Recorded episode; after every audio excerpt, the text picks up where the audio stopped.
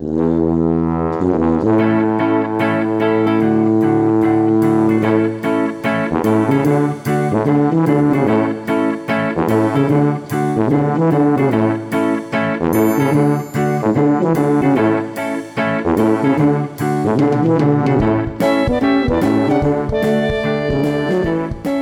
deň dámy a páni, vítam vás pri ďalšej epizóde Viac než fitness podcastu. Moje meno je stále Jakub Bucko a v pracovní mi lieta múcha, takže ak ju budete počuť, ospravedlňujem sa, ale aspoň viete, že mám kvalitný mikrofón. Dnes sa vám možno budem zdať jemne unavený na hlase, keďže a som cez víkend bol na súťaži v silovom trojboji, o čom bude dnešná epizóda. Nechcem hovoriť len o tom, a, ako som sa umiestnil, aké som mal ja osobne výkony alebo, alebo dievčatá z týmu, ale rád by som to prepojil aj s nejakými takými a, lessons a určitými informáciami, ktoré si myslím, že aj bežná populácia môže využiť a aj vy, ktorí možno nesúťažíte v silom trojboji,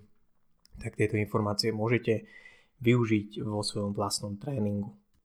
Samotný trojboj je relatívne špecifická a, disciplína alebo špecifický šport, a, takže rozumiem tomu, že nie veľa ľudí, či už vie, čo to je, alebo, alebo má záujem sa ho nejakým spôsobom zúčastňovať, ale dalo by sa na to pozerať aj tak, že je to istá forma takej manifestácie toho tréningu, ktorý, ktorý robíme všetci, alebo väčšina predpokladám ľudí, ktorí počúvate tento podcast.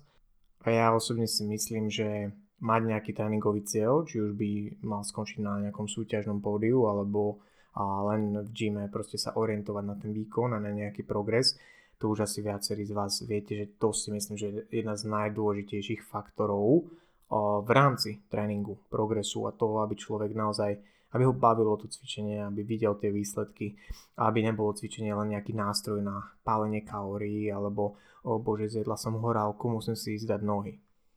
Takže samotná súťaž, ktorú sme absolvovali vlastne v sobotu 7. mája, bola vo zvolenie. Jednalo sa o majstrovstva Slovenska klasickom silovom trojboji. Klasický silový trojboj znamená, že, sme,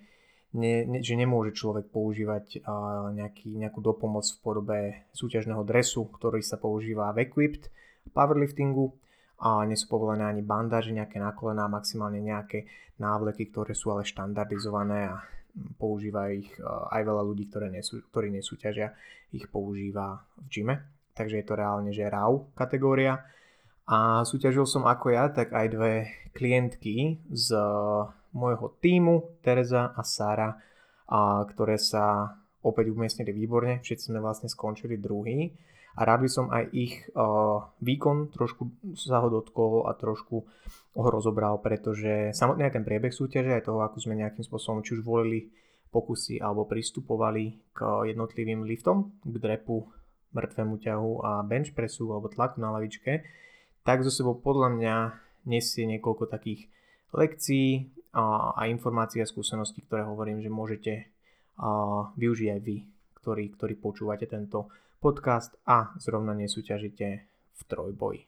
Na Instagrame som sa vás pýtal, či máte nejaké otázky a nie, niekoľko mi ich prišlo, takže tým sa tiež dostanem pravdepodobne na záver epizódy, aby, som, aby som vám ich zodpovedal. Som rád, že sa ľudia zaujímajú o silový trojboj, lebo si myslím, že je to pekný šport a nie je tak náročný a ne, vo väčšine prípadov si nevyžiada a na tele takú daň ako napríklad kulturistika v akejkoľvek forme, či sa jedná neviem, od bikini fitness až po nejaký open, kde ak sa bavíme samozrejme o anabolických steroidoch, tak to je samotná kapitola sama o sebe, ale a myslím, že trojboj je taký trošku dostupnejší aj pre tú bežnú populáciu. A čo sa týka dievčat, teda mal som veľké šťastie, lebo toto bola moja prvá súťaž, kedy som aj ja súťažil a aj handloval dievčatá alebo klientky to znamená, že som mal veľké šťastie, že sme neboli v jednej skupine reálne, lebo to hrozilo. To znamená, že som si mohol kľudne odkoučovať baby a zároveň hneď potom sa začať rozcvičovať a už som mohol sa tak uh, zone out a už som bol taký trošku prepnutý na ten svoj výkon, uh, na ktorý som sa snažil, snažil sústrediť. Čo sa týka dievčat, tak uh, tá súťaž dopadla zase veľmi dobre, lebo pre obe to bola už tretia súťaž uh, za dva mesiace, ak sa nemýlim, to znamená, a kto, kto súťažov trojboji, tak vie, že to už je dosť. Že to už je taká horná hranica toho, čo reálne to telo, ale aj tá hlava dokáže zvládnuť, pretože tie vysoké intenzity, tie vysoké váhy v tom tréningu, ak sa stále točia, ak sa stále držia dlhodobo, tak jednak podľa mňa celkom prirodzene stúpa aj nejaké riziko zranenia alebo len toho, že sa proste nejaký segment uh, preťaží, akokoľvek rozumne sa snažíme skladať ten programming, tak už len samotný ten load management na to, že ten človek tam musí držať proste tie vysoké intenzity, tak sa môže stať, že sa tam nejaký diskomfort objaví niekde, ale aj na tú hlavu. Je to celkom náročné byť a pravidelne prepínať do takého toho módu, že sa nastaviť na tú vysokú váhu, pretože predsa len je to niečo špecifické. Je rozdiel ísť v posilovni 10 opakovaní a ísť jedno opakovanie alebo dve opakovania pri rovnakom RPE alebo s rovnakým nasadením, teda rovnakú blízko zlyhania. Stále je to rozdiel, pretože sa trošku akože hecnúť na to, že mám o XY kilo na chrbte viacej, alebo držím v ruke, alebo budem benchovať viac, tak je to uh, proste trolinku iné, náročné. Aj, aj, aj Teresa, aj Sara vlastne aj na tejto súťaži uh, všetkých lifty ako drep, tak bench, tak deadlift, tak celkový total bol vlastne národným rekordom, takže môžeme povedať, že sú aktuálne v tej kategórii najlepšie. Sára súťaží v juniorkách a Teresa je ešte dorastenka, keďže má 17 rokov, takže, takže výborné výkony. A ja som mimoriadne spokojný s tým, ako celá príprava išla. Na to, že pre obe dievčatá to bola vlastne úplne prvá príprava. A tu musím povedať, bez ohľadu na to, že ja som ich coach, aby to nevyznelo nejak sebestredne, ale že najlepšia vec podľa mňa, čo človek môže urobiť, či už keď chce začať s trojbojom, ale fakt, že keď chce dať tomu tréningu nejaký zmysel, ale pritom, keď chce začať súťažne s trojbojom, obzvlášť je naozaj, že nájsť si niekoho, kto jednak rozumie trošku tomu programingu a vie ich pripraviť, vie nastaviť ten tréning rozumne, tak zároveň má skúsenosť z tých súťaží a vie nejakým spôsobom už vopred vytvoriť tie očakávania u toho liftera, že čo od toho čakať, ako sa postupuje. Ak má možnosť ešte ten človek fakt, že tam byť aj osobne, ja viem si predstaviť, že to brutálne, brutálne pomôže tým, že vlastne nemusí už priamo počas tej súťaže, súťaže ktorá vie celkom byť hektická, riešiť niektoré tie veci, ako je nahlasovanie pokusov, rozmýšľanie nad tým, v akom som a v porade, ako vyzerá a tak ďalej a tak ďalej. Takže určite to je veľmi veľká výhoda, podľa mňa, keď človek s tým začne a devčata sú veľmi šikovné, talentované, silné. To znamená, že ono je to naozaj pre toho kouča len akože radosť s tým pracovať, pokiaľ sú ochotné makať, čo väčšina ľudí, ktoré, ktorý má nejaké súťažné ambície v rámci silového trojboja, alebo všeobecne, tak sa tam ako keby tak nejak interne predpokladá, že OK, tento človek asi do toho je ochotný vložiť dostatočný effort, dostatočné nasadenie a sústredenie do tých tréningov, aby reálne progresoval Takže nie je to len o tom, že o, aký som ja úžasný tréner, že e, som dovedol svoje klientky k, národ, k národným rekordom a medailám túto sezónu. Je to aj o tom, že sa to tak nejak sa, um, obojstranne vyselektuje, že za mnou príde človek, ktorý naozaj je ochotný mákať a to mne veľmi uľahčuje tú prácu. Nehovoriac o tom, že proste bavy sú silné, to znamená, že je predpoklad, že už tam bol nejaký talent a nejaká predispozícia na to, že tie výsledky budú dobré. Takže nie je to len o, o mne ako o trénerovi, že o aké úžasné výsledky mám ja v týme, ale že naozaj tie dievčatá proste si odmakali tú prípravu veľmi poctivo, veľmi poctivo pristupovali k tým tréningom sústredene, nevynechávali tréningy, čo sa proste dnes už len tak nevidí, že fakt človek sa zameria na to, aby si ten program a ten týždeň a to fungovanie prispôsobil okolo toho, že dobre, ale chcem stihnúť toľko to a toľko to tréningov, aby som a, proste splnil to, čo mi bolo predpísané. Taký mindset a ja to vidím v celom týme klientov, či už súťažia, nesúťažia, že tí ľudia, ktorí naozaj si vedia toto osvojiť, že sa zamerať, sú ochotní na, makať v tom gyme, vedia si prispôsobiť, alebo nie, že vedia, sú ochotní si prispôsobiť tie veci, pretože to je veľký rozdiel. Hej, lebo je veľmi ľahké hodiť do vzduchu ruky a povedať, že o, ja nemôžem, mne sa nedá, ja nemám toľko času. Samozrejme, Není úplne pravda, že každý máme rovnakých 24 hodín, pretože ak ja poviem a nejakej čerstvej mamičke dvojčiek, že má rovnakých 24 hodín ako ja, tak som idiot, hej, lebo je to úplne niečo iné, ale stále je to o nejakej prioritizácii toho času. A ja mám veľké šťastie, musím zaklopať, že mám veľké šťastie na to, že ľudia, ktorí za mnou prídu, tak naozaj sú ochotní makať a mne ako koučovi to veľmi uľahčuje prácu, takže teraz vlastne celému týmu môjmu by som chcel poďakovať za to, koľko, koľko efortu reálne dávajú do, do tej spolupráce. Každopádne k výkonom dievčat priamo na súťaži by som sa rád teraz dostal, kedy Tereza skončila druhá v ženách, s tým, že stále má 17 rokov aj dorastenka, takže veľmi pekný výsledok. Bola to prakticky najmenej úspešná súťaž z hľadiska nejakých splnených pokusov pre nás, pretože sme mysli tretí bench press a nezvládli sme ani tretí drep. Avšak stále sa z toho dá čerpať veľa skúseností. Ja som to vlastne aj Tereze povedal priamo na súťaži, že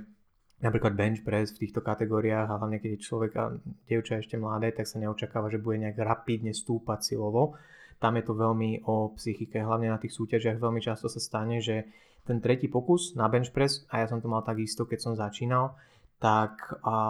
človek tak trošku spanikári, pretože zrazu má v ruke naozaj ťažkú váhu a veľa ľudí, čo robí uh, chybu. A je to akože trénovateľné a treba akože sa na to len sústrediť over time, tak je to, že majú nejakú tréningovú techniku natrénovanú. Hej, dokážu ju udržať na tom prvom pokuse, na tom druhom pokuse. A potom príde ten tretí pokus a veľa ľudí tak nejak interne spanikári a zrazu tú techniku trošku zmenia. Či už si činku položia trošku inám na hrudník, alebo si nechajú činku padnúť príliš do hrudníka, čo vidím veľmi často a dúfajú, že akože dobre, však to trošku odrazím od toho hrudníka, ale málo kedy to prináša reálne tie, to ovocie a ten splnený pokus, pokiaľ to človek naozaj nemá natrenované. Takže tu je to naozaj iba o tom, že udržať veľmi konzistentnú techniku, ktorú má človek natrenovanú v tréningoch pri osmičkách, peťkách, štyrkách, trojkách, opakovaniach tak udržať ju aj naozaj pri tých ťažkých jednotkách.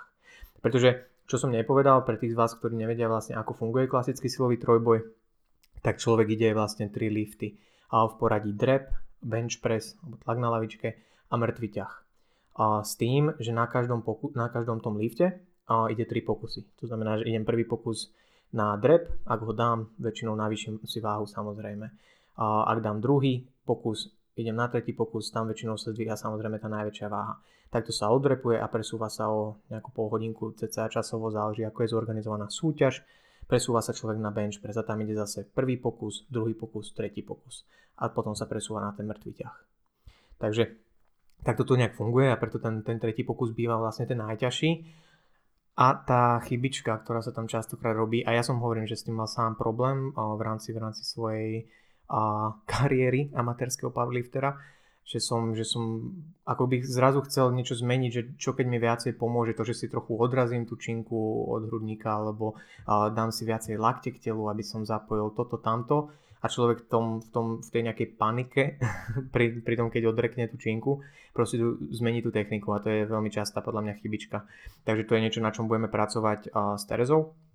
Tretí, tretí, tretie drepy a sa nám, sa nám nepodarili tiež s tým, že tam bolo 120 kg nahlásených. Možno do budúcna budeme robiť menšie skoky medzi druhým a tretím pokusom. Každopádne ten drep silovo tam bol, len sa nám trošku posunula činka na chrbte, takže to sú, to sú zase len veci, ktoré treba vyslovene vydrepovať. Jo, že tam čím má človek viacej skúsenosti s tým, že má ťažkú váhu na chrbte a robí to aj v tréningu, nemusia to byť maximálky, tým ľahšie sa drží konzistentne tá technika potom aj pri tých súťažných pokusoch, alebo teda keď niekto nesúťaží, tak pri, tých, pri nejakom skúšaní možno maximálok v tréningu. S tým ale, že opakujem, že pre teraz to bola reálne tretia súťaž v živote, má 17 rokov, takže tam je brutálny potenciál na progres, pokiaľ vydrží tak makať vlastne ako, ako teraz. Zároveň to bola dobrá skúsenosť, taká, také šťastie v nešťastí, že áno, síce sme nedali tretí pokus na drep, ale zároveň už teraz vie, že OK, aj keď pôjdem do ťažkej váhy, tak tá hlava môže byť kľudná, lebo sú tam tí spotery, viem ako to vyzerá, že reálne OK, nevytlačím tú váhu, tým pádom je, sú tam 4 a 5 borci, ktorí zdvihnú tú činku aj so mnou a kľudne odložia. Je to bezpečné a to je taký ten moment, že človek sa vlastne nemusí báť ísť do tých ťažkých váh, lebo vie, že je to safe. Kým si to reálne ne, nezažije, a ozvlášť tým, že, že Tereza je mladá baba, tak verím tomu, že tam bol proste taký psychický blok, že OK, že toto je fakt ťažká váha, čo keď, čo keď. Teraz už bude do budúcna vedieť, že čo keď a že je to vlastne, že sa môže sústrediť iba na ten svoj výkon, na tú svoju techniku, na ten svoj jeden drep a nemusí sa báť toho, že či ten eh, spotter bude pripravený alebo nie. A toto je len taký možno reminder pre, pre, pre ľudí, uh, ktorí síce nesúťažia, ale bežne cvičia vo fitku, Nebojte sa, prosím, požiadať o pomoc niekoho v, v gyme, keď ste. aby či už išiel za vás pri nejakom pokuse o či už maximálku alebo len pri nejakej ťažkej sérii, pretože psychicky to reálne môže, môže pomôcť. A bola by veľká škoda, ja to vždy hovorím aj, aj klientom, že bola by veľká škoda, keby sme nehali nejakú, nejakú hamblivosť alebo že je nám blbé niekoho osloviť a limitovať nás v progrese. Jo, lebo pokiaľ ja si nikdy nedovolím na nejakých cvikoch, na nejakom leg presse, na nejakých hexkotoch, na nejakom drepe klasickom, ísť reálne blízko k tomu zlyhaniu, nie, že by to bolo vždy nevyhnutné, ale pokiaľ to nikdy nevyskúšam, tak je veľká šanca, že ma to v tom progrese limitovať bude. A ten spotter, niekto, kto je za tebou a dáva pozor, keby si náhodou nevládal, že ti to pomôže, tak vie spraviť veľmi veľa aj z psychického hľadiska, ale samozrejme aj z bezpečnostného hľadiska. Takže ja, a či už, či už dievčatá alebo, alebo aj chalani, v týme som to niekoľkokrát už, už, už im hovoril klientom, že nebojme sa. Jo? Treba samozrejme vytipovať si niekoho schopného. Ja sa vždy, keď o niekoho poprosím, tak si vyberám ľudí, ktorí tak nejak som si už odsledoval, že tušia čo to o cvičení a nebojím sa dať veľmi presné inštrukcie. Nebojím sa dať veľmi presné pokyny tomu, že dobre prosím, len mi podaj tú činku a nechytaj mi ju, kým a naozaj, že by mi neklesla na hruď, alebo prosím, nechytaj sa ma len tam buď, keby náhodou som zrazu niečo sa stalo. Jo, že, že neboj, ne, nebojme sa inštruovať, keď tak tých ľudí na milión percent sa ti nestane v gyme, akože neviem si to ani predstaviť, že by ti niekto povedal, vieš čo, nie, nejdem ti pomôcť. V živote som to nevidel, hej a zároveň určite nikto z toho nemá nejakú že zrazu srandu alebo že Ježiš Maria, čo ty odo mňa chceš. Väčšina tých ľudí akože absolútne žiadny problém s tým nemá. Ísť na teba, na teba nie, ale za teba a na drepoch alebo, alebo podať činku na bench prese a tak ďalej. Jo, takže to je len taký, taký side note, že, že nebojme sa niekoho reálne poprosiť, či už napríklad pri vyhadzovaní ťažkých jednoručiek na incline presoch, na nejakých, ne, nejakých tlakoch s jednoručkami, alebo práve pre nejakú psychickú oporu v tom, v tom drepe alebo, alebo podať na bench press, pretože niekedy aj to samotné zobrať tie činky pri bench presse z toho reku, tak proste unaví človeka a môže mu to reálne zobrať jedno opakovanie pri nejakých vyšších intenzitách. Tak prečo si to jedno opakovanie neušetriť tým, že niekoho poprosím, že prosím, podaj mi túto činku a môžem urobiť o niečo väčší objem a vlastne pravdepodobne spraviť a, a väčší a lepší podklad pre nejaké adaptácie z toho tréningu. A čo sa týka Terezy, tak vlastne posledný lift bol deadlift, kedy sme nejakým spôsobom aj na základe prípravy a smerovali k 140 kg. Avšak, keďže, keďže to 140 kg by jej stačilo iba na tretie miesto a pokiaľ by sme išli na 145 kg, tak by sme mohli bojovať o prvé miesto, tak som to tak s ňou chcel nejak prediskutovať, aj keď som bol v podstate už rozhodnutý, že asi budeme ten pokus navyšovať. Pretože reálne ja už som nahlásil tých 140 kg, následne išli ďalšie dievčatá, ktoré mala v kategórii Tereza a zistili sme, že by to takto nejak vychádzalo, že by sme museli dať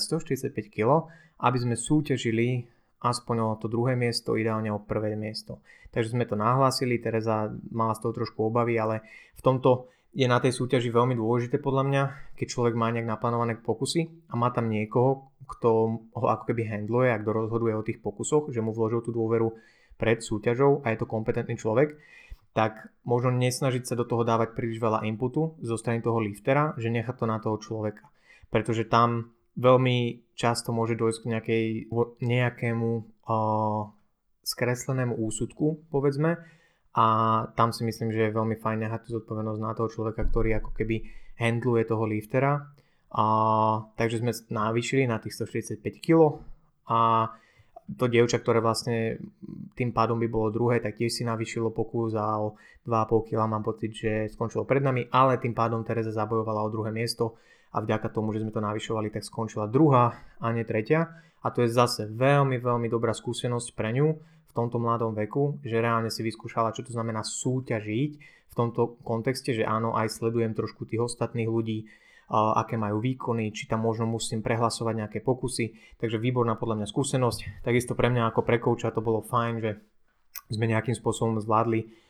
tú úpravu na poslednú chvíľu, zvládli sme nastaviť Terezu tak, aby to zdvihla a teda mala tam určite aj rezervu, že mohli sme ísť aj vyššie, ale to už by bolo asi zbytočne riskantné. Takže veľmi cenná skúsenosť podľa mňa. Celá táto súťaž pre Terezu v 17 rokoch takto nejak si a či už tie pokusy niektoré tretie boli úspešné alebo nie, tak naozaj tá skúsenosť a tie skúsenosti, ktoré nabrala si myslím, že môže zužitkovať a bude užitkovať ako v tréningu, tak na ďalších, tak v ďalších sezónach. No a pre Sáru ktorá súťažila v juniorkách v kategórii do 69 kg. To bol veľmi, vlastne perfektný meet, hej, 9 z 9 pokusov, všetko úspešné, prakticky bez zaváhania. Reálne sme išli na 165 kg na deadlift, čo sme si povedali, sme sa dohodli so Sarou pre to súťažou, že pokiaľ všetko bude OK, tak sa nebudeme šetriť a budeme skú, skúsime ísť ešte trošku agresívnejšie ako uplynulé súťaže, kde ja som sa snažil nehávať tam trošku rezervu, aby sa proste neunavili reálne v rámci toho, že sme mali veľmi dlhú prípravu a vždy tam mali nejakú rezervičku na niektorých liftoch. Tak teraz sme sa dohodli so Sarou, že dobre, je to posledná súťaž v tejto sezóne na jar a pôjdeme veľmi agresívne po tých, po tých pr a po veľmi pekných číslach. Čo musím povedať, že sa nám podarilo, pretože 165 kg na deadlift pre ženu, pre dievča v junioroch je výborný výkon a to tam mala naozaj že ešte rezervu. S tým, že my sme tú sezónu začínali s tým, že 140 kg bolo pre Saru také, že PR, že naj, najviac kilo, čo kedy dvihla na tých deadliftoch. A teraz sme sa prepracovali o 25 kg vyššie, čo je perfektné. Taktiež na všetkých liftoch, trap, bench, deadlift, to boli národné rekordy zlepšila sa od minulej súťaže, takže naozaj akože perfect meet sa tomu hovorí, že výborný 100%, 100% súťaž, 100% výkon. A pri Sahare by som vypichol asi najmä to, že ten posledný týždeň pred súťažou nemala úplne jednoduchý, pretože mi vlastne vo štvrtok písala, alebo v stredu mi písala, že je chorá a že reálne nevedela, že či vôbec odsúťaží, že sa tak zle cítila. A, takže sme sa dohodli, že si dáme vedieť ako to bude vyzerať, že pokiaľ to bude tak, že nebude to COVID, hej, a budeme si istí, že to nebude COVID, čo si robila testy a nebol to COVID, takže pokiaľ by sa cítila aspoň ako tak dobre, že chce si ísť odsúťažiť, tak to nejako zvládneme, uvidíme, prispôsobíme tie pokusy. Nakoniec zistila, že to bola veľmi silná alergia, takže dostala nejaké lieky od lekára a zvládli sme to odsúťažiť, nakoniec sa cítila veľmi dobre. Takisto trošku, trošku sme jedli menej, jedla menej Sara v tom týždni pred súťažou, čo nebol úplne ideálny scenár, ale a povedzme, že mala náročný týždeň a jedla trošku menej ako by mala. To znamená, že tam bolo viacero faktorov, ktoré nám možno nehrali do, karát, ale na tej súťaži naozaj, že embracela a udržala si taký mindset súťažný, mindset fakt, že šampióna v tom zmysle, že nenechala, aby ju tie okolnosti toho týždňa pred súťažou nejakým spôsobom rozhodili a podala 100% výkon, reálne. Tam, tam nie, nie akože žiadnych pochyb, že má veľký potenciál v tom silniť aj naďalej a, a dosahovať veľmi dobré výsledky. So Sarou vlastne najviac, na čom sme pracovali, tak bola taká nejaká, taký nejaký možno mentálny blok o, toho, že subjektívne napríklad na deadliftoch o, veľmi, veľmi silne vnímala akúkoľvek nejakú zmenu techniky, možno aj viacej, než reálne bola tá zmena techniky. Niektorí z vás to možno poznajú, ja, to mám, ja som to mával v minulosti rovnako, že akékoľvek nejaký, že som mal pocit, že mám trolinku ohnutý chrbát, tak už som RPE hodnotil ďaleko vyššie a už mi to prišlo, že tá technika je hrozná, že nedá sa s tým pracovať, že nemôžem dvíhať váhy. Pri Sáre to bolo reálne o tom, že sme si museli zvyknúť, že tie súťažné výkony, nie že by boli so zlou technikou, ona má stále 100% naozaj perfektnú techniku pri deadlifte, ťaha klasiku, takže je to trošku väčší možno tlak na spodný chrbát a teda, ale stále to drží veľmi dobre. Ale museli sme sa trošku nastaviť na to, že OK, keď idem na ten pokus a urobím všetko správne, čo sa týka bracingu a mám odtrenovanú tú prípravu, že ten organizmus je to pripravený, tak to, že je tam nejaká flexia a hlavne vo vrchnej časti chrbta, naozaj, naozaj nevadí a pravdepodobne to paradoxne pomôže s tým výkonom, takže to je niečo, na čom sme pracovali a budeme asi aj naďalej pracovať, aby s tým bola konfy, aby v tom bola silná, aby to bolo samozrejme 100% nebezpečné, alebo teda 99% nebezpečné, lebo nič nie je bezpečné na 100%. Všakže, takže to je jedna taká vec, s ktorou sme pracovali a po, ponaučenie možno pre nás ostatných a čo si z toho môžeme zobrať, že naozaj tá dokonalá technika, veľa ľudí sa teraz proste snaží naháňať sa za dokonalou technikou a všetky cviky robiť nejak tak účebnicovo a akákoľvek deviácia z toho už je hrozné riziko zranenia. Berme to prosím tak, že pri konkrétnom cviku každý cvik je samozrejme iný, ale pri všetkých cvikoch by som povedal, že správna technika je skôr taký rozsah hej, toho, že čo reálne chceme. Ak ti niekto povie, že nejaké príťahy v predklone s veľkou činkou a môžeš, musíš robiť iba tak, že máš stále rovnakú trúb a ani trošku sa ne, nevzpriamíš, tak akože samozrejme záleží od kontextu, ale podľa mňa je to bullshit, pretože ten cvik nie je stávaný na to, aby to proste tak bolo a pokiaľ reálne chcem zaťažiť tie celové svaly, tak pravdepodobne sa dostanem aj do momentu, že už bude musieť byť trošku viac spriamený, ale stále ten stimul bude adekvátny a stále tam bude kontrola. Takisto pri deadliftoch, hej, že pri tých vyšších intenzitách, to, že je tam nejaká flexia, obzvlášť pokiaľ je na to človek pripravený a má natrenované, tak naozaj nebude, nebude problém. Jo, a pri maximálnych výkonoch snažiť sa držať rovnakú techniku ako pri 60 kg činke, asi to nie je úplne reálne. A ak niekto, nejaký Instagramový odborník to tak nejak hodnotí, hej, že o, pozri sa, že síce si, neviem, spravil národný rekord, ale tu už máš ohnutý chrbát, tak o, asi by mal ostať iba na tom, na tom Instagrame. Nie, že by sa mi to stalo, ale viem si predstaviť, že takí nejakí určite sú a tzv. internetoví bojovníci. Takže pre devčatá veľmi dobrá skúsenosť ja musím povedať, že veľmi dobre zorganizovaná bola tá súťaž. To by som určite chcel takto, ak sa náhodou k tomu dostanú, pochváliť organizátorov, že to bola asi najlepšie zorganizovaná súťaž, na aké som bol. Žiadne dlhé čakanie, žiadne dlhé prestávky na obed a na tieto veci. Od, odsýpalo to reálne tí ľudia. Mne sa raz stalo v Žiline na súťaži, že som drepoval, ja neviem, o jednej a posledný deadlift ťahal o pol desiatej večer a to je akože hrozné, hej, reálne, teraz to bolo veľmi dobre rozdelené do skupín, že behom povedzme dvoch hodín mali tí ľudia odsúťažení a mali už voľno zvyšok dňa a vlastne len čakali na ostatné skupiny, takže, takže naozaj veľmi dobré, dobrá organizácia. Nakladači, chalani, čo vlastne nakladajú tie kotúče náčinky, čo je tiež akože musí byť brutálne ťažká robota, tak boli výborní, rýchli, promptní, všetci si ich pochvalovali, že sú zlatí, že aj akože niekedy tak pomohli s tými povelmi, čo, na, na, na ktoré musia liftery čakať. Hej, že napríklad pri tých jednotlivých pokusoch sú jasné pokyny od rozhodcov, na ktoré človek musí čakať napríklad pri drepe. Ja keby som drepol, mm, neviem, 200 kg,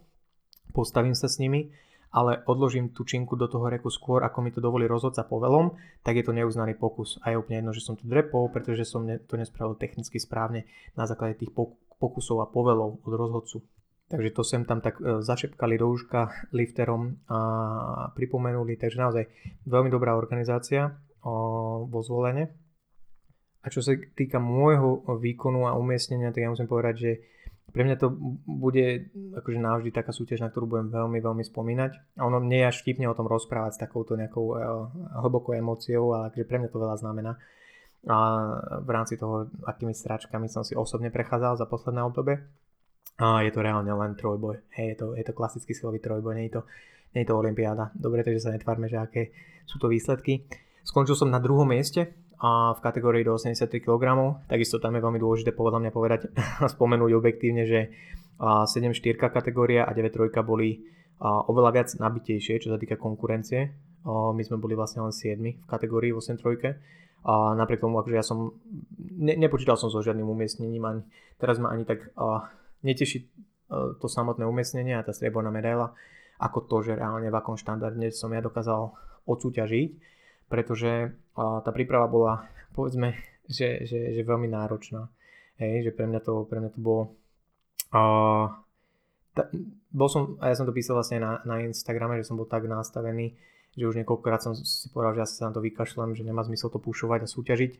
A, ale teraz, aj keď teraz nahrávam tento podcast, tak sa pozerám na a, bielu tabulu s cieľmi na tento rok a jeden z tých cieľov bol a, takých osobných bolo súťažiť opäť v powerliftingu a silovom trojboji. Kebyže to tu pred sebou nemám napísané a každý deň, keď pracujem alebo niečo robím, tak sa na to nepozerám, tak by som asi sa na to vykašľal, lebo uh, povedzme, že nedarilo sa mi uh, ani v tréningu, tým, že som bohužiaľ k niektorým veciam nepristupoval zodpovedne, najmä teda, že neregeneroval som tak, ako by som možno mohol. Tým, že som chodil hrávať s kamarátmi futbal, takú malú ligu, čo hrávame a to si akože na moje kolena so zlomeným meniskom, s trošku preťaženými väzmi v druhom kolene a si to vyžiadalo trošku svoju daň, ale napriek tomu akože som šlapal v tom tréningu, dostal som sa aj v tréningu k celkom slušným váham, cítil som sa silovo veľmi dobre, takisto mm, spánok nebol úplne optimálny, povedzme, či už to bolo únavou celkovou alebo stresom z nejakých osobných vecí, ktoré riešime doma, tak, tak to bolo veľmi, že chabé posledné, posledné mesiace, že som sa budil v noci, čo, čo sa odrážalo proste na tej celkovej energii a únave v rámci, v rámci dňa. Takisto to ale mohlo byť, hovorím to únavou, pretože čo som si všimol, že keď som zrazu nemohol pár dní cvičiť a, a že to telo dostalo taký, taký, taký rest, taký oddych, tak ten spánok sa ako keby lusknutím prsta naozaj že zlepšil. To znamená, že to je možno niečo, čo aj pre vás informácia, ktorú si môžete sledovať, že keď je ten spánok zhoršený, tak pozrite sa, či náhodou toho, toho tréningového zaťaženia není až príliš na to, koľko vecí riešite aj mimo gymu reálne a koľko možno máte starostí, koľko máte stresu mimo posilky, mimo, mimo, mimo jedla, mimo možno nejakého deficitu a na základe toho možno treba upraviť trošku ten tréningový objem alebo zaradiť nejaký deload a ľahší tréningový týždeň pretože ono je to taký kolobeh, hej, že pokiaľ je ten spánok horší, ťažko od seba očakávať nejaké výkony v tom gyme a pokiaľ chcem podávať tie výkony v tom gyme, tak jednoducho ten spánok lepší musí byť, ale zároveň pokiaľ sa to už dostane do toho, že ten, tie výkony v gyme a to nasadenie a, a ten objem a tá intenzita mi začne zasahovať do, do, do spánku, tak ten sa môže zhoršiť a sme v takom nejakom kruhu, pokiaľ sa tam tá únava cieľne nezniží. Každopádne z tej prípravy si určite odnášam aj veľa nejakých skúseností a informácií, či už nejakých všeobecných alebo čo sa týkajú mňa. A túto prípravu ja som totiž to poňal trošku menej špecificky, že som sa snažil nedržať tam tak skoro a tak veľa nejakých súťažných variácií cvikov. A snažil som sa držať si aj taký trošku bodybuilding style a stále v tom samozrejme s rozumným objemom, pretože veľa ľudí robí chybu v tom, najmä najmä chlapci, a, a muži si myslím, že sa častokrát ojebú dosť v tom, že sa snažia uh, robiť nejaký taký hybrid, taký nejaký power building v tom tréningu, že áno, budem robiť aj vysoké váhy, ale dám do toho aj, aj, aj veľký objem a to sa proste vždy, vždy, vždy, alebo vo veľmi veľa prípadoch skončí tým, že sa človek zraní alebo že pre, preťaží nejaký, nejaký segment, nejaké úpony, nejaké kolby. Takže na toto si dávajte pozor, borci, ale aj borkyne Hej, že keď je tá intenzita vysoká, že tie váhy na tej činke sú vysoké a, a pracujeme na tej sile, tak ten objem samotný nemôže byť jednoducho vysoký, lebo niekde si to vyžiada tú daň a tá, tá tréningová teória je v tomto celkom jasná, hej, že ide intenzita hore, ten objem musí trošku klesnúť a naopak ide objem hore, tak môže tá intenzita prirodzene trošku, trošku klesnúť alebo naopak, keď je tá intenzita nižšia, tak sa ten objem žiada trošku navýšiť. Takže toto som uh, riešil ja takou formou, že som si to stále držal v rozumnom objeme, ale držal som tam najmä čo sa týka voľby cvikov, a tak to nebolo také špecifické. Nemôžem povedať, že by to bolo dobré alebo zlé. Bench press stále išiel veľmi pekne, takže to je možno niečo, čo si z toho ja vezmem, že nepotrebujem veľa súťažného bench pressu na to, aby som ho zlepšil a aby som sa v ňom cítil dobre ale naopak pre mňa to je asi skôr o tom objeme a reálne potrebujem nabrať svaly na hrudníku, aby som zlepšil bench press. Naopak, keďže som po zranení menisku spred dvoch rokov, tak uh, tam pravdepodobne budem musieť do budúcna držať viacej dní súťažné drepy, nech si to telo a nech si ten segment na to koleno na to reálne zvykne. A postupne to zvyšovať nejakým spôsobom, či už objemom alebo intenzitou a držať tam trošku vyššiu frekvenciu, pokiaľ to bude to koleno regenerovať asi teraz som držal vlastne len jeden deň a súťažné drepy a jeden deň safety bar drepy, čo je veľmi nešpecifické, by som povedal na to, ako som kedy si chodil prípravy, hej, že som tam tých drepov mal, mal v, tej súťaž, v tom súťažnom prevedení aspoň dvakrát do týždňa. A teraz tak nebolo, nemôžem povedať, že som sa cítil zle, ale a plus ten futbal, ktorý som chodil hrávať, tak mi to proste trošku rozbilo aj tak tie, tie, tie nohy a nezvládali potom mm, boli, boli prekvapené, povedzme, tie kolena na tých súťažných trepoch, niektoré tie tréningy, čo samozrejme není úplne a, príjemná vec. Hej, že keď človek má tie trepy iba raz do týždňa a zrazu sa necíti dobre, tak už to nemá moc kde dobehnúť. A naopak na tom bench presse, ako som spomínal, tam pre mňa bolo relatívne príjemné to, že som tam držal jeden súťažný bench a druhý deň a v týždni to bol close grip bench press, bench press na úzko a s nohami hore, alebo teda Larsen press, čo mi dosť chutilo, musím povedať, že ma to bavilo a mám pocit, že aj ten hrudník z toho dostal trošku lepší stimul. Pre mňa, pre mňa ten close grip ide viacej do tých, do tých prstných svalov, čo asi súvisí s tým, ako, ako mám stavaný hrudník, teda že ho mám plochy, ale to je niečo, čo si určite udržím aj do budúcna. A vlastne som ani nevedel, ako sa mi tu zíde na súťaži, na ktorej som inak ako na úzku nemohol, nemohol benchovať, ale k tomu sa, k tomu sa dostanem. A čo je taký akože veľký záver v rámci nejakých mojich skúseností z tejto prípravy, bolo to, že určite nepôjdem do budúcna do tak dlhej prípravy. Jo, lebo ja som sa pripravoval vlastne od začiatku februára, čo je akože také optimum samozrejme a s klientami sa takto proste pripravujem, že je to fajn pekne si dostatočne dlhú tú prípravu nehať, povedzme 12 až 16 týždňov, s tým, že ten úvod je taký viac objemovejší, ale už sa tam dáme, vie, vieme baviť a vieme programovať ten tréning tak, že sa to orientuje či už na nejaké slabiny v rámci tých liftov alebo len na nejakú akumuláciu objemu a pripravenie tých tkaní a toho tela na to, aby zvládali tie vyššie intenzity v tej neskoršej fázi, fáze prípravy. Ja ale osobne pôjdem určite do kratších príprav, kým sa tam stihne objaviť nejaký problém pre mňa napríklad s tým kolenom, alebo čo ma začína vždy koncom prípravy boli tak je rámeno, proste z bench pressu, ja som útlý, jemný chlapec s tenkými a úzkými klobmi. To znamená, že pre mňa veľké intenzity na to upper body mi proste nesedia.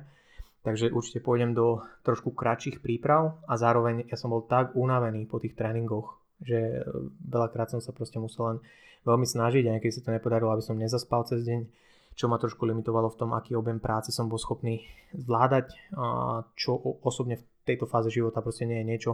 čo si chcem nechať ujsť, hej, objem práce, ktorý som schopný zvládať, hlavne cez deň, keď na to mám kľud. Takže určite pôjdem do kratších príprav, nech mi to nezoberie ako keby takú veľkú časť toho roka, lebo tak sa ja na to pozerám na tie tréningové cykly, ale aj nejaké akože osobné cykly, že sa pozriem na ten rok, čo, čo ma čaká a čo, čo zaň chcem stihnúť. Takže to sú nejaké také takeaways z tej prípravy. A, a čo sa týka samotnej súťaže, tak najväčší problém vlastne bol ten, že som si 10 dní pred súťažou a, narazil zápestie. Teda dúfam, že narazil. Mal by som ešte s tým ísť týždeň na rentgen, či to náhodou nie je zlomené, pretože som padol pri futbale a, tak nejak nešikovne, a, čo ma mrzí ale uh, som si ho narazil a vlastne reálne ja som až do pondelka pred súťažou nedokázal udržať ani 10 kg kotúč v tej ruke, čo bol dosť problém. O nejakom bench prese sa nemôžeme ani baviť. A súťaž bola vlastne v sobotu a ja som v pondelok pred súťažou skúšal, či môžem vôbec drepovať, pretože aj tam samozrejme to zápestie dostáva trošku zabrať pri tých lowbaroch, tak to som nejak tak cez bolesť prekusol a povedal som si, že uvidím, ako to bude na súťaži, že ak by to malo byť bezpečné a iba o bolesti, tak to prekusnem. Ak by to nemalo byť bezpečné, tak to proste nebudem siliť, nepotrebujem sa zraniť nejak dlhodobo a vážne. Bench press bol úplne nereálny. Tam som nedokázal ani 90 kg, no dokázal som teda 90 kg benchnúť raz, s tým, že tá bolesť bola ako keby vám niekto zavrel ruku do auta a tlačil periodicky viac, menej, viac, menej, viac, menej vo dverách, takže to nebolo úplne fajn pár dní do súťaže. A deadlift som bol prekvapený, že som dokázal držať aj ťažké činky, dostal som sa k 200 kg, myslím, ale iba obráteným striedavým úchopom. To znamená, že a, väčšinou sa na súťažiach používa buď zámkový alebo obrátený úchop, teda striedavý, a ja mám ľavú ruku podhmatovú a pravú nadhmatovú. Ľavá ruka bola zranená, takže som ju musel držať nadhmatovú, pretože tam bolo to zápestie v trošku neutrálnejšej pozícii. A bol, robil som to tak vlastne asi druhýkrát v živote, naposledy možno keď som mal 18 a ešte som sa rozhodoval, že ako chcem deadliftovať. A bolo to veľmi čudné, je to fakt, že ako keby sa pravák chcel ľavou rukou najesť, že ti je to proste neprirodzené, že nejak to dokážeš urobiť, ale je to veľmi neprirodzené. Takže som nemal veľké ambície, čo sa týka tej súťaže. Reálne som nevedel ani, že či budem môcť benchovať,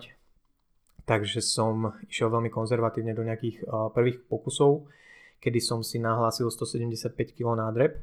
100 kg na bench, s tým, že tam som počítal, že dobre, že jedno opakovanie toho, s tými 100 kg pravdepodobne zvládnem aj cez nejakú bolesť, ak to bude nebezpečné, nestabilné, tak ďalšie pokusy ani nepôjdem, ale aspoň budem môcť ísť deadliftovať pretože pokiaľ by som nedal ten bench press ani jeden pokus, nemôžem ísť na deadlift a som vlastne diskvalifikovaný. Takže som do tohto takto nejak išiel. No a na deadlift som si dal tých 200 kg ako prvý pokus, čo bola taká istota, lebo už som to proste išiel v tom tréningu, takže som dúfal, že to zvládnem. A to ešte vlastne vo štvrtok pred súťažou som mal mať taký posledný lahúčky tréning, nejaké, nejaké súťažné trepy, súťažný bench press, ten som nemohol ísť vôbec ešte vo štvrtok a drepy boli tiež také veľmi, veľmi ťažké na to, že som išiel k nejakým 140 kg iba. Takže hovorím, že nemal som veľké očakávania. A myslel som a pravdepodobne som aj bol trošku detrenovaný už tým, že som vlastne dva týždne prakticky nehal tomu telu oddych, lebo som nemohol poriadne trénovať. Tak to telo samozrejme droplo únavu, ale keď je to príliš dlhá, dlhá perióda, tak už tam pravdepodobne ten výkon je ťažký udržať. a príde k nejakému detréningu, čo sa pravdepodobne stalo aj u mňa. Každopádne, čo som do toho vlastne ešte musel, tak je trošku zhadzovať váhu, lebo som sa snažil celý týždeň aspoň na silu jesť viacej, lebo akože apetit som mal a veľmi nízky tým, že som necvičil a proste moje telo tak nejak reaguje na to, že OK, menej sa hýbem, m- mám menší apetít, viac sa hýbem, mám vyšší apetít, čo je asi také optimum, ale nie v závere prípravy, kedy nemôžem cvičiť, ale musím si držať vyššiu váhu, aby som nebol príliš ľahký na súťaži. A tak sa mi podarilo držať tak, že som mal v piatok deň pred súťažou 83 kg, ale nechcel som riskovať, že by som mal nejak, e, že by súťažná váha, kde sa ráno vážime, vlastne vážila inak, že by som navážil reálne viacej, tak som ešte trošku stiahol jedlo, ten piatok stiahol, stiahol som trošku vodu a na súťaži som reálne na ráno navážil 81,1 kg,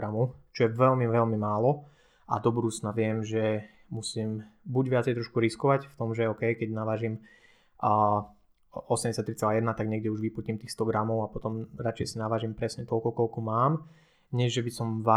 by som mal príliš nízku tú hmotnosť. Pretože na to, aby som podával lepšie výkony v tej mojej kategórii, tak musím určite nabrať viacej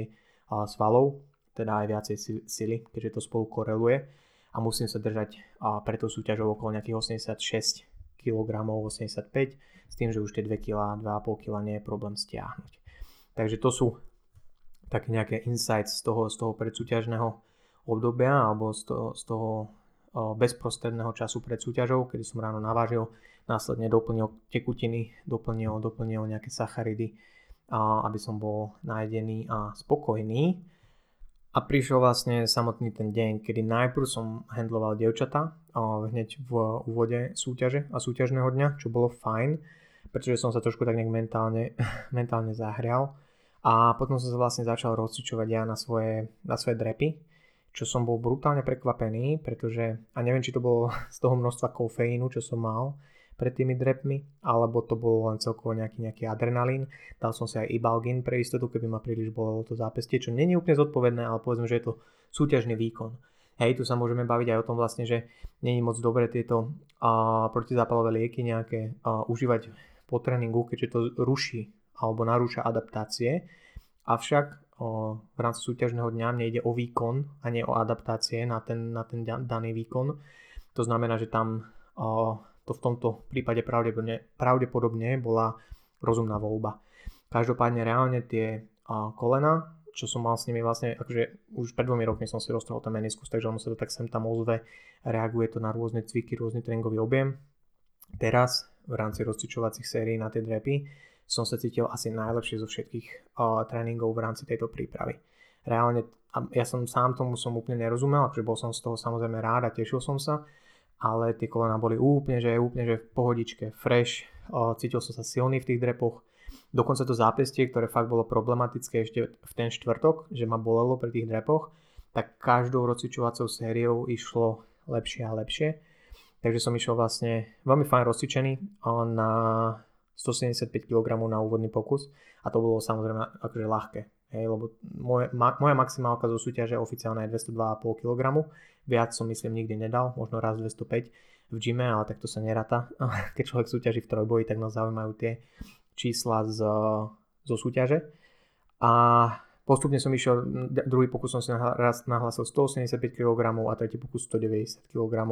čo pre mňa bolo super, že som, ja som aj nepomýšľal na to, že sa možno dostanem nad 180 kg s tým zápestím a s tým, aký som bol vlastne detrenovaný, lebo keď človek nemá na chrbte tú činku tie týždne pred, pred tou súťažou ťažkú, tak je to veľmi, veľmi iný pocit a naozaj akože to bola ruleta, že ako sa budem cítiť v rámci toho dňa. Našťastie to vyšlo veľmi fajn, takže som veľmi rád. A,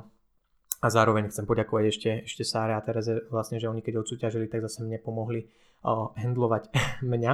že mi pomáhali s nahlasovaním pokusov. A ja som teraz poprosil, aby mi točila videa, aby som mohol aj na základe videa si nahlasiť pokus, pretože zrovna v takomto nastavení, že človek je zranený, ale ja všeobecne s tým mám problém ako, ako lifter, že sa podceňujem reálne silovo, takže som ju poprosil, aby mi nahrala videa toho liftu, vždy po tom pokuse som si ho pozrel a aj na základe toho, ako som sa cítil, aj na základe toho videa som si nahlásil ten ďalší pokus. A toto je vlastne niečo, čo by som akože odporúčal asi, že každému v tom gyme, keď sa točíte, tak aj na základe toho robte tréningové rozhodnutia. Hej, že jedna vec je ten subjektívny pocit a druhá vec je to, ako to reálne vyzerá. Hej. Ak, ak si človek niekedy zažije taký ten skutočne ťažký nejaký set, či už je to maximálka, alebo ja neviem, 10 opakovaní na hack and repoch, tak vieme, ako vyzerá ten, to posledné ťažké opakovanie. Tak to nech sa stane tým štandardom, že ako ja hodnotím, že či budem progresovať, či pridám váhu, nepridám váhu, či tam bola rezerva, alebo či tam nebola rezerva. Takže drepy išli veľmi fajn a povedal by som, že 200 kg by som asi drepol, čo je pre mňa veľmi pozitívna správa s tým, ako vyzerala tá príprava. Ani ma nemrzí, že som ich nedrepol, ale stačí mi tá vedomosť, že OK, objektívne tam asi boli, lebo tých 190 kg bolo ešte s celkom peknou rezervou. Potom prišiel na radu bench press, čo bol veľmi taký uh, zaujímavý lift s tým, že som nevedel, či nemám zlomené zápestie. A do, dopracoval som sa na 100 kg v rámci rozcvičky, čo väčšinou tie rozcvičovacie série pred tým prvým pokusom ne, by nemali byť také vysoké tie váhy ako na ten prvý pokus. Ale ja som musel trošku experimentovať v tomto, musel som si vyskúšať tých 100 kg, že či to reálne zvládne to zápestie. A reálne som zistil, že iba na úzko dokážem odbenčovať, takže ma to neboli. Hej, a nechcel som si to rozbiť pred tými mŕtvými ťahmi, takže som išiel vlastne hľadať maximálku na úzky, na bench press úzkým uchopom, čo bola ale tiež fun. Takže som išiel na 100 kg a posledný warm-up potom som si ešte povedal, že dobre, netuším ale, ako reálne by som zvládol nejakú vyššiu váhu, takže ešte v rozcvičovni pred bench pressom, pred prvým pokusom som sa dostal k 117,5 kg na činke, to som, to som a vytlačil a uvedomil som si, že dobre, že pravdepodobne môžem ísť druhým pokusom, ak bude všetko v poriadku, na 120 kg. Čo je 20 kg skok, ale tým, že som sa dosť akože podstrelil na ten, na ten úvodný pre istotu, tak som aspoň takto v rozcvičovni zistil vlastne, že kam sa dostanem. Takže ten bench press išiel tiež celkom fajn. Akože 100 kg, 120 kg na druhý pokus a na tretí pokus som vytlačil 125 kg. Takže uh, som si zapísal také čísla, že reálne som ešte mohol byť v tej uh, top trojke, hej, že som mohol akože súťažiť o to druhé miesto a následne išli deadlifty. Kde som v rozcvičovni zistil, že moje zápestie sa zrazu za tieto a no, dve hodiny alebo koľko to bolo, spametalo a že môžem už činku držať normálne. Tie deadlifty boli asi najľahšie v mojom živote. Doteraz si pamätám, ako som vlastne vyťahol 180 kg, ako som kedysi sa tešil, že tak ľahko ide 140 kg činka. To znamená, že zase akože neviem, či to bolo kofeínom alebo len tým nejakým adrenalínom a hypom, ale naozaj všetko išlo veľmi, veľmi smooth. Dostal som sa vlastne na 185 kg posledný warm-up, posledná rozcvičovacia séria Išiel som na úvodný pokus na deadlifty na 200 kg, to bolo hrozne lahúčké, takže som išiel rovno na 215. Všetky pokusy som mal tak nejak spísané už v hlave a pred súťažou a išiel som podľa plánu na 215. To som dal na druhý pokus a aj na základe videa a tu na tých deadliftoch som vlastne najviac využíval to video z toho pokusu pri rozhodovaní na ten ďalší, pretože tá rýchlosť bola pre mňa dôležitejšia ako to, ako som sa cítil, pretože ja takisto ako Sara, o ktorej som vlastne hovoril v úvode, mám tendenciu veľmi až prehnane vnímať to, že či mám ohnutý chrbát alebo nie a väčšinou mám pocit, že mám o hrozne ohnutý chrbát a som úplne zle a necítim sa strong a ten deadlift vyzerá vlastne celkom ľahko, celkom rýchlo a dobre, technicky, že stále bezpečne. Takže som miesto 220 kg, čo som chcel vlastne aspoň 5 kg PR, zvyšil na 225 kg. A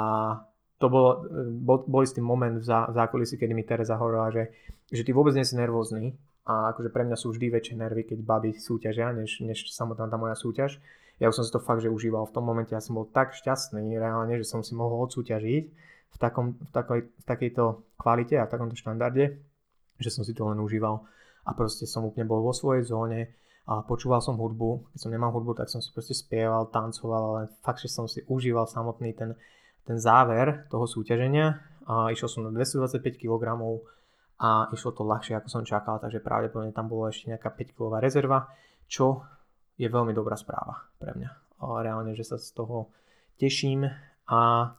musím povedať, že za posledný rok sa asi, asi deadlift, kedy to boli drepy, ale teraz sa deadlift stal môjim osobne najobľúbenejším cvikom. Či už v rámci trojboja alebo všeobecne, lebo je to cvik, kde proste sa človek môže pušnúť, môže, môže sa prekonať, a je to, príde si človek taký manly, teda devčatá nie, ale tiež zase pre, pre, pre babu, keď vyhne 60, 80, 100 kg zo zeme, tak je to fakt taký a ten znak tej, tej takej raw sily, aspoň ja to tak teda vnímam, takže ja si to užívam a teším sa, že ďalšia meta úplne je, že 230 a potom 250 kg, proste musím potiahnuť, lebo prečo nie? Prečo nie? Stačí k tomu dobrý tréning a veľa papať a veľa spať. A to bol záver vlastne súťaže. Následne sme mali už voľno až do vyhlásenia a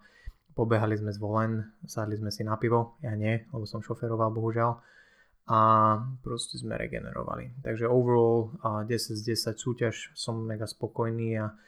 som veľmi rád, že sa to tak podarilo nejakým spôsobom zapracovať, že aj som si odkoučoval devčatá, čo proste mňa vždy najviac baví. A aj som si reálne tu na, na tej skurvenej tabuli odškrtol tú, tú kolónku Powerlifting Meet v rámci tohto ročných cieľov a môžem sa trošku zamerať aj na iné veci teraz, lebo fakt som mal pocit po tej súťaži, že ako keby som znova zoštátnicoval, že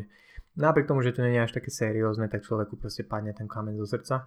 a teším sa na toto následujúce obdobie, kedy toho tréningu bude trošku menej a trošku iný, pravdepodobne a poviem na 8 až 10 týždňov do nejakého deficitu, takže to môžem kľudne zdokumentovať, môžem prípadne spraviť epizódu podcastu a o tom, ako budem setupovať ten deficit, či už čo sa týka tréningu alebo, alebo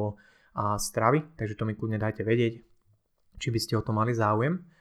A teraz by som prešiel na pár otázok, čo mi vlastne prišlo na Instagrame. Nedostanem sa asi ku všetkým, ale aspoň nejaké určite rád zodpoviem. A, takže Kristýna sa ma pýtala, že ahoj, mňa by zaujímalo, ako to prebieha a vyzerá v zákulisi predtým, ako vyhlásia tvoje meno. A reálne je veľmi dôležité vlastne si obsadiť rek na rozcvičovanie a potom následne načasovať nejakým spôsobom v tej rozcvičovni, v tom zákulisi a, rozcvičovacie pokusy a jednotlivé rozcvičovacie série tak, aby to cca vyšlo do toho prvého pokusu na tom danom lifte. To znamená, že tam sa ľudia striedajú. Tento, tentokrát konečne boli aspoň 3 rozcvičovacie reky v dobrej kvalite, čo väčšinou sú dva a potom jeden nejaký starý na tých súťažiach. Tu na zvolenie to bolo super. Takže to išlo veľmi smooth. A vo väčšine prípadov akože tá atmosféra vzadu je a taká fakt, že priateľská, že príjemná, že človek sa s tebou zapracuje do tých rozcvičovacích sérií. Nie, nie je tam veľa idiotov namyslených, ktorí si myslia, že im to tam patrí a to sa mi stalo možno, možno raz, dva, že som také individuálne akože videl alebo zazrel a tým, že ja vlastne pomáham aj dievčatám sa rozcvičovať, tak uh, toho vidím trošku viacej, hej, že aj z tej ženskej populácie, aj tam sa to sem tam vyskytne. Ale overall je to fakt, že veľmi priateľská atmosféra. Ja som sa s dvomi borcami rozcvičoval v reku, ktorí mi pomáhali vlastne aj nakladať, aj skladať kotúče, tým, že som ich reálne, nechcel som si rozjebať to zápestie a moc som to nezvládal uh, silovo. Takže uh, tá atmosféra tam je veľmi fajn po väčšine v tom zákulisí a človek si vlastne reálne musí len rozcvičiť sa, naplánovať si tie rozcvičovacie pokusy, tak aby to bolo rozumne, čo sa týka toho, kedy ide na ten prvý pokus, pretože nechceš ho mať ani príliš blízko, aby si nebola unavená, nechceš ho mať ani príliš ďaleko, aby si bola už vychladnutá. Takže to je asi takže najdôležitejšia časť toho zákulisného rozcvičovania. A následne človek už len sleduje vlastne tabulu ako s výsledkami, tak aj s poradím, kedy väčšinou sú dve separátne, kde ti ukazuje poradie, že kedy vlastne ideš v tej danej, v tej danej skupine, v tom danom flighte. A preto je fajn niekoho tam mať, kto to sleduje za teba, ty sa môžeš sústrediť len už proste na rozcvičku, na nejaký mindset, na svoju hudbu a len dáš dole sluchatka a ideš na, rozcvičku, na prvý pokus a takisto porade, hej, že aby si to nemusela riešiť ty, je tam niekto, kto pozná tvoje silové schopnosti, a vie odsledovať to, že či má zmysel súťažiť o nejaké, nejaké či má zmysel, napríklad zvyšovať ten deadlift, ako sme my zvyšovali s Terezou a teda súťažiť o lepšie umiestnenie alebo nie. A ty to riešiť nemusíš. Hej, ale sú, sú ľudia, zažil som aj ľudí, čo boli úplne sami na súťaži. V podstate ja som tak súťažil tie prvé, prvé súťaže, a že som tam nemal príliš nikoho, maximálne niekoho, kto mi nosil rozhodcovi vlastne lístočky s nahlásenými pokusmi, pretože každý jeden pokus, keď urobíš prvý pokus, napíšeš si na listok podpísaný, taký špeciálny, aké číslo chceš na druhý pokus a to zanesieš vlastne rozhodcovi jednému, ktorý to nahadzuje. Takže to je celá vlastne organizácia vzadu v zákulisí. Gabika sa potom pýtala, že ako si to bral psychicky počas prípravy, po zranení, počas svojej súťaže, aj koučovanie báb. A niektorých tých vecí som sa asi dotkol v rámci tejto epizódy. Overall to koučovanie hovorím, že pre mňa je vždy a ten handling tých klientov na súťaži väčší stres ako samotná moja súťaž. Hej, že ja som taký relatívne pokojný lifter, čo sa týka mindsetu, nepotrebujem nejaký extra veľký hype a keď ho použijem, tak viem, že je efektívny, lebo ho nejakým spôsobom nezneužívam. Napríklad pred deadliftami som bol veľmi, veľmi, veľmi taký, že v inej zóne, dnes som sa o tom bavil aj s klientkou, že takého ma nepozná a, a reálne tam, tam som sa trošku prepol na to, že som vedel, že a potrebujem a, trošku, trošku viac adrenalínu, takže to mi pomohlo a potom vlastne, ak som ja a, dvihol tých 225 kg a odišiel som do zákulisia, tak jak, som, jak je vlastne zasvietili tie tri biele svetla, že som a, vedel, že ten pokus je úspešný, tak zo mňa také emócie buchli, že reálne som sa rozplakal alebo som začal, sa mi začali slzy a tisnúť do, do očí, pretože to, v tom momente som si fakt, že vybavil celú tú prípravu, všetky tie emócie z tej prípravy, ako som bojoval proste s tými uh, kolenami, hej, že som veľmi, veľmi chcel súťažiť, že minulý t- rok totiž to, možno niektorí nevedia, ja som sa pripravil na súťaž a týždeň pred súťažou ju zrušili, pretože vlastne korona a nariadenia a 6 ľudí, a to už je masaker covidový, tak, tak to vlastne zrušili hromadné podujatia, takže sa súťaž zrušila to som bol asi v najlepšej forme. Takže toto všetko, akože asi behom dvoch sekúnd, to, tieto všetky myšlienky a emócie mi naskočili do hlavy. Hej, že tie zranenia, to, že to zápestie som vlastne nevedel, ako, ako bude a či vôbec odsúťažím. Do toho nejaké tieto osobné veci, proste čo doma riešime, nejaké tie stresy okolo, ja neviem, malej a, a, a, a všetko, tak zo mňa to tak vybuchlo, že som sa asi 5-10 minút musel tak nejak dávať dokopy a ukludňovať. Takže bolo to veľmi, veľmi zvláštny pocit ale overall musím povedať, že som si to akože užil. Samotný ten deň bol naozaj, naozaj že perfektný. A po zranení o, ruky, to už bolo také, že akože bral som to tak, že ako OK, že fuck it, ale niektoré veci neovplyvníš. A do toho, s tým mi dosť pomohlo to, že keď som si roztrhol ten meniskus, tak som naozaj, že vôbec nejakým spôsobom sa neopúšťal. Že ja už som mal skúsenosť, takú skúsenosť, že viem toto celé ustať tak, že mi to neuberie až tak na psychike nejaké, nejaké zranenie alebo tak. A pre mňa to bolo naozaj len o tom, že či sa mi podarí odsúťažiť alebo, alebo nie. Takže nakoniec to bolo veľmi fajn. Takže, takže tak. A Paťo sa pýtal, že či plánujem súťažiť aj budúci rok. O, budúci rok, ak myslíš 2023, tak určite áno. Tam minimálne na jednu súťaž sa, sa rád pripravím, pretože a jednak je to taká trošku zmena v rámci toho celkového tréningového makrocyklu. A ja chcem zase, kým mám ten priestor, som relatívne mladý, tak chcem proste nabrať čo najviac svalov, ako sa dá. Nech potom eventuálne niekedy v budúcnosti mi stačí oveľa menej objemu a efortu a myslenia na to si udržať takúže veľmi dobrú postavu. Hej, lebo to je to jeden z dôvodov, prečo cvičím proste, aby som vyzeral dobre. Ja viem, že dnes na Instagrame vás niektoré nutricionistky a podobné pičoviny a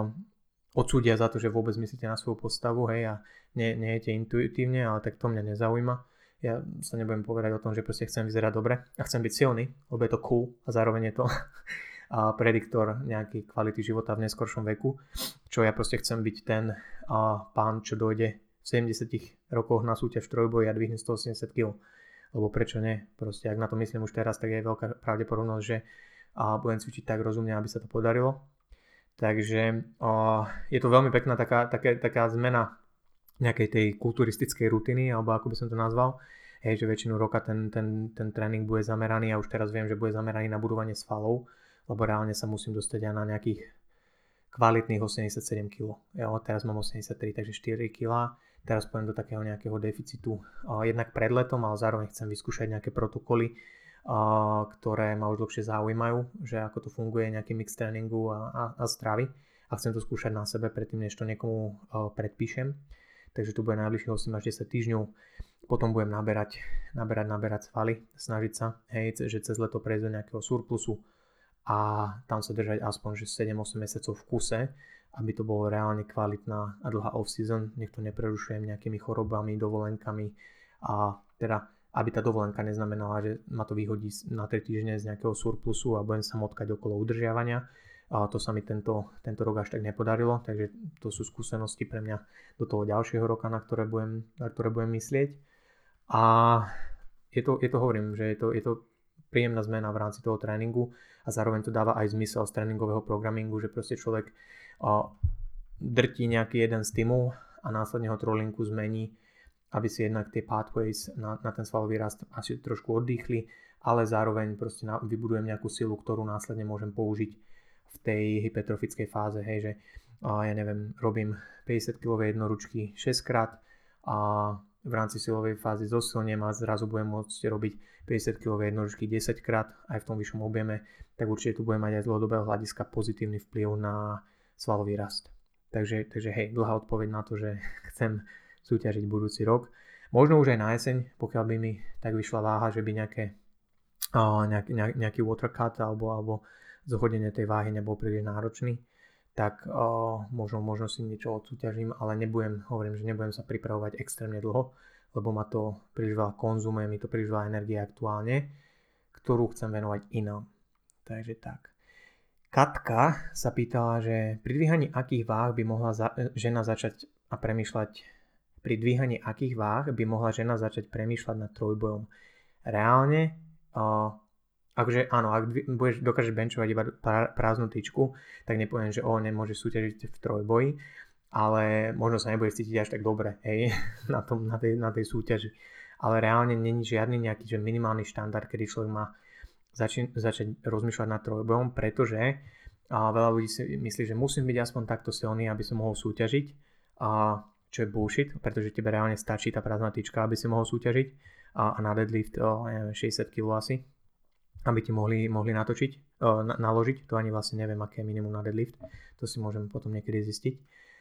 Každopádne, o, čo si ľudia neuvedomujú, že v momente, ako sa, si, sa rozhodnú, že idú súťažiť v slovom trojboji, tak ten tréning dostane úplne iný zmysel, v zmysle, že ten pro, tréningový programming je orientovaný na tú silu má nejakú štruktúru možno väčšiu, ako boli si zvyknutí a budú silnieť oveľa rýchlejšie, už len tým, že sú vlastne v tej príprave. Takže vlastne je veľká šanca, že na tú súťaž dojdú o, oveľa silnejšie, ako sú aktuálne. Hej, to je taký ten ideál, to je dobre spravená súťažná príprava. Takže určite by som nečakal na nejaké magické čísla hej, alebo štandardy. Ty si vždy môžeš pozrieť, ja neviem, rekordy alebo pozrieť si túto súťaž, kde, bolo vlastne, kde boli ženy a uvidíš, aké čísla sa tam reálne zdvíhali. Keď si to otvorím, tak ti môžem povedať, ja neviem, že od, na drep od 95 kg v nejakej kategórii až po 100 75 kg, hej, drepla Ivana Horná, čo je ale extrém, kto, kto ju pozná, tak vie, že to je najsilnejšia žena na Slovensku asi, čo tu máme. Takže je to, je to veľmi rôznorodé. Takže určite by som sa nebal nejakým spôsobom to proste vyskúšať, hej a vyskúšať ale zo správnych dôvodov. Pokiaľ to niekto vyskúša len preto, že oh, je to cool a, a chcem o tom písať na Instagrame, tak to je akože však robte si čo chcete, ale to si myslím, že nie je úplne tá najlepšia motivácia. Pokiaľ niekoho to fakt, že zaujíma, že ok, chcem byť silnejší, baví ma ten proces uh, tréningu a možno ak tomu dám nejakú takúto bodku, uh, tak to bude také príjemné zadozúčinenie, tak určite chod do toho a nečakaj na to, kým budeš dvíhať toľko alebo toľko, pretože aj tá samotná príprava hovorím, že ti pomôže zosilnieť a je veľká šanca, že a ti to dá oveľa viac, než len kým, že budeš silne silnieť, aby si mohla ísť na tú súťaž. V momente, keď už tam je nejaký možno termín, ktorý, ktorý máš pred sebou a ťa tlačí, tak inak ťa to motivuje aj dať viac do tých tréningov, držať ich štruktúrovanejšie a zároveň ten tréning väčšinou je orientovaný na to, aby si naozaj silnila v tom súťažne špecifickom výkone. Takže tak. A Posledná otázka, ktorú, ktorú asi stihneme dnes, keďže už sme za hodinou, je pre tých, čo sú ešte len na začiatku, ako sa dá k trojboju alebo akejkoľvek súťaži dopracovať? No k akejkoľvek súťaži je to asi rôzne, tak zostanem pri tom trojboji a dopracovať sa môžeš asi najjednoduchšia spo- cesta a spôsob je ten, že si vo svojom okolí nájdeš nejaký kur, klub silového trojboja, asi ideálne v Saxte, čo je, mala by byť testovaná federácia, ale to je možno jedna z nevýhod. Alebo jediná, jediný čierny bod, čo táto súťaž vo zvolenie odo mňa dostane, je, že tam nebola žiadna dopingová kontrola, pretože niektorí chlapci by tam určite neprešli, povedzme to tak. Akokoľvek majú určite odmakané tréningy a, a tie výkony nie sú len vďaka tomu, že sypu, tak a, je, to, je to také blbé, hej, že proste chalanisko, čo a, trénuje roky, maká, maká, maká, tak skončí na horšom mieste ako niekto, kto a, užíva oficiálne zakázané látky, ktoré by tam byť nemali. Hej. A taký ten argument, čo som videl, že o, veď na, na vrcholovej úrovni sypu všetci, v prvom rade to nevieš, hej, ale to si len myslíš. A na vrcholovej úrovni je hlavne genetická elita, ale uh, veď, akože ne, neospravedlňujme, ja neviem, jednu krádež inou krádežou. Hej, taký ten whataboutism, že, že what about that, what about this, a že dobre, toto je síce zlé, ale čo toto a čo toto, no, tak to odvracaš pozornosť do toho problému, ktorý, ktorého si súčasťou a to nie je akože spôsob, ako, ako fungovať podľa mňa v živote. Takže áno, slabá dopingová kontrola vo zvolenie, ale aby som sa vrátil k otázke,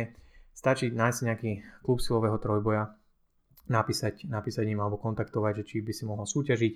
a oni väčšinou sú radi a tiež tie kluby nečakajú na to, že kým budeš mať také a také výkony, pretože jednak dostávajú peniaze za tých členov, hej, že, že, že keď odsúťažia, aspoň mám pocit, že tri súťaže v roku,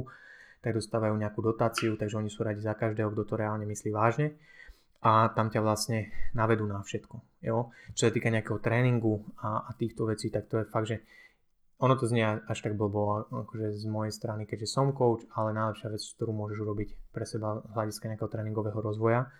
Ak nemáš čas naozaj, že sa tomu venovať, študovať, platiť si kurzy, semináre a tak ďalej, čo je samozrejme spôsob, ako sa, ako sa vzdelávať a zlepšovať, tak je nájsť si trénera, ktorý sa tomu rozumie, ktorý sa v tom pohybuje a